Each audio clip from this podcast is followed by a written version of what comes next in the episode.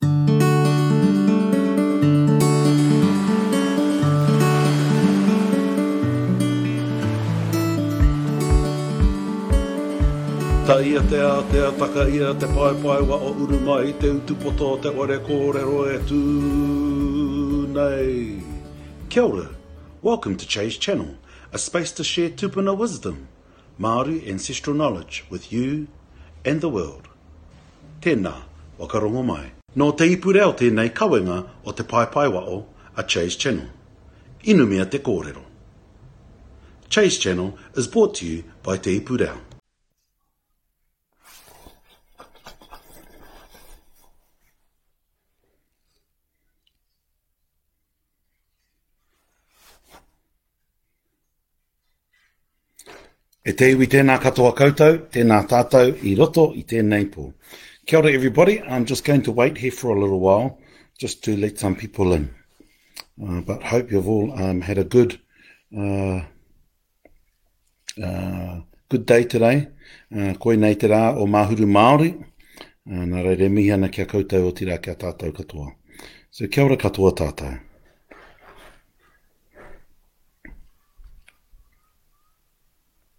Okay, getting ready. Mm. Just sorting out a few more things as we wait for a few more people to come on.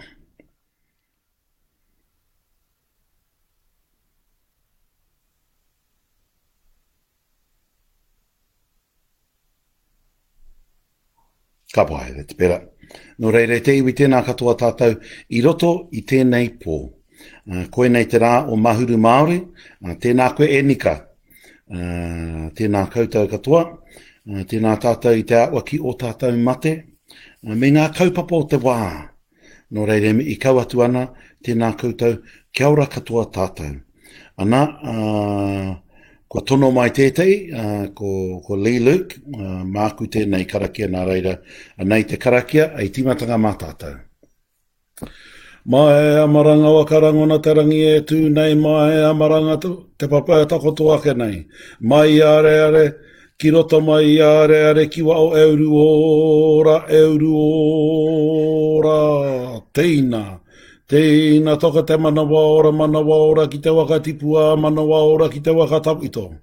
O mai te mauri ora. Ko te ura i te pū, i te wau, i te aka, i te tāmora, e tenei te ora kā tupu. Tupu tupu nunu i te ora, tupu tupu roroa te ora.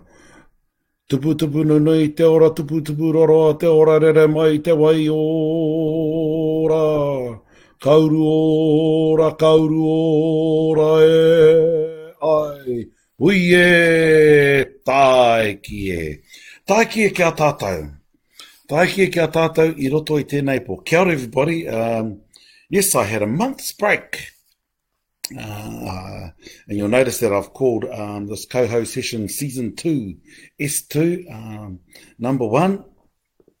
And um, before I get into the kaupapa, uh, yeah, I had a, had a break. And uh, those of you that know my other portai that I wear, um, thought it would be good just to uh, have a break and rethink um, and pivot. And so I'm going to share a few things tonight. Um, one about uh, this new uh, kaupapa, and be really good to get some feedback from you all.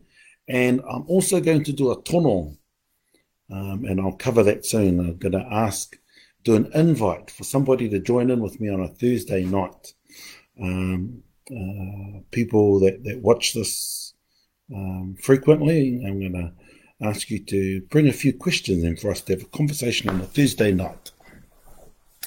Um, so, uh, e mihi ana ki a koutou, uh, tēnei rā, ko te rā o Mahuru Māori, just celebrating and acknowledging um, that it's Mahuru Māori today, started today, and it's also uh, Rākau Nui tonight. And so I'm going to be in my garden tomorrow morning, um, just got back home, and Uh, been a bit of moisture here, so it's good for the garden. And I'll be planting uh, my first set of taiwas and a bit of hue and um, some other plants, and then I'll do some more later on. Kati. Um, our kaupapa tonight is um, uh, uh it's all about how we connect to, how we link to um, the tai and specifically want to be focusing in on. um, how do we interpret and talk to the taiao? Now, there's all this talk out there around um, being more in tune, and so I'm going to cover um, just a few tips that I've been taught as to how to talk to the environment, how to talk to your rivers and your mountains, uh, and it starts with observation. Uh, and so you have to learn your trees learn the names of your trees, the plants, um, learn the names of the birds, and start to um, walk, drive, do whatever you cycle consciously. So that as you are uh, traveling around and you are looking around the place, you're able to notice different things. And, um, you know, kia are are te ngā rongo katoa.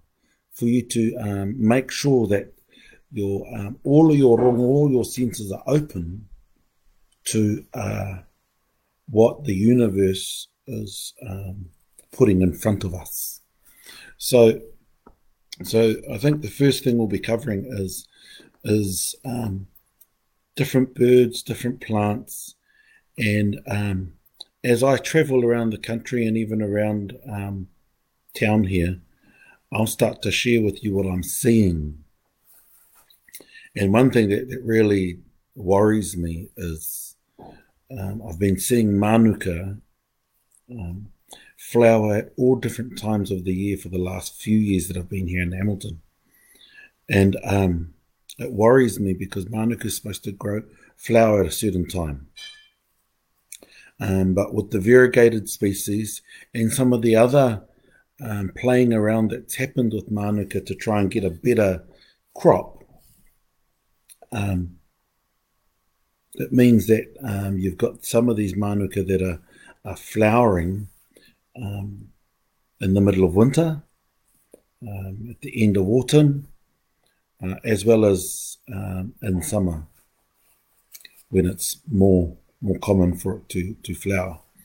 And and I think just because we can just because science can is it helpful and so um tēnā koe, um, uh, te kawa, well, actually, I'll, I'll, you might be my first manuhiri pair. I'm going to talk about that soon. But I, I think it's it's just because you can, is it, is it, is it tika for us to do that? And um, it's a bit like splitting the atom do we know how to put the atom back together again? Because you're playing with Modi. And if you're playing with Modi just because you can, I'd challenge that. If you're playing, manipulating with Modi to help sustain and grow order, then that's a different conversation. But you've got to start to be observant with the trees, and there's a whole lot of things. I saw um, a poor wānanga flowering in North Taranaki uh, two weeks ago, which shouldn't be happening um, because they've got another month before they start to come out. And there's a difference between the wananga and the pikiarero. A lot of people think they're the same plant and just different things, whereas the pikiarero's got a tinge of yellow in it. Um, so, you know, the, the, the first thing I'll be covering is knowing your plants, knowing your birds, so that you can observe. And as, as you observe, you can then start to learn how to record that mentally. And if you want to also write it down, because that will then help you build a relationship with those plants and with those animals. And as you build that relationship with them, you can start to observe their changes. And that's them talking to you as you observe the changes. It's not about, "quote, I'm the river and the river is me, that I can talk to the river and go, waiting for the river to talk to me. It's not going to say, hello, my mokopuna. But what it is, it's about a relationship and how you build that relationship so that you can read what's happening on the land and then how that reflects in the heavens. Because there's a heap of great information. Cousin Rangi, um, he's doing awesome mahi. He got the, the sister Heni, the Matua Rao, um, all of them talking about um, the celestial beings the moon phases, the stars, the planets. But there's also a reflection on the earth. And so we need to be observing all of that for us to have a fuller understanding of what maramataka is. So that's that's the new kaupapa that I'm going to be talking about in season two of Coho Sessions. And the second part of my announcement for tonight is I'm going to be asking a manuhiri um, to come on on a Thursday to ask me general questions um, because a heap of people make contact with me, and I thought, well, how do we change this up? And so um, I'm going to check to see if uh, one of you that's been on here um, tonight is, is free to to link in for us to have a conversation. Um, Kati, that's it for tonight. Um, stay safe. Let's keep promoting our Mahuru Māori, oti nō e mihi kau atu ana ki koutou, ki tātou katoa i roto i tēnei pō. Kia whakaere ake ngā kupu ki te tāūū nui o Ranginui e tū nei, turuturu o Iti Whakamaua kia tīnā, tīnā, hui e, tāiki e. Take care everybody, kia ora tātou. Nā Te Puni Kōkiri e pūtea tautoko. Made with support from Te Puni Kōkiri. Nā Puoro Jerome ngā reo puoro. Soundtracks from Puoro Jerome.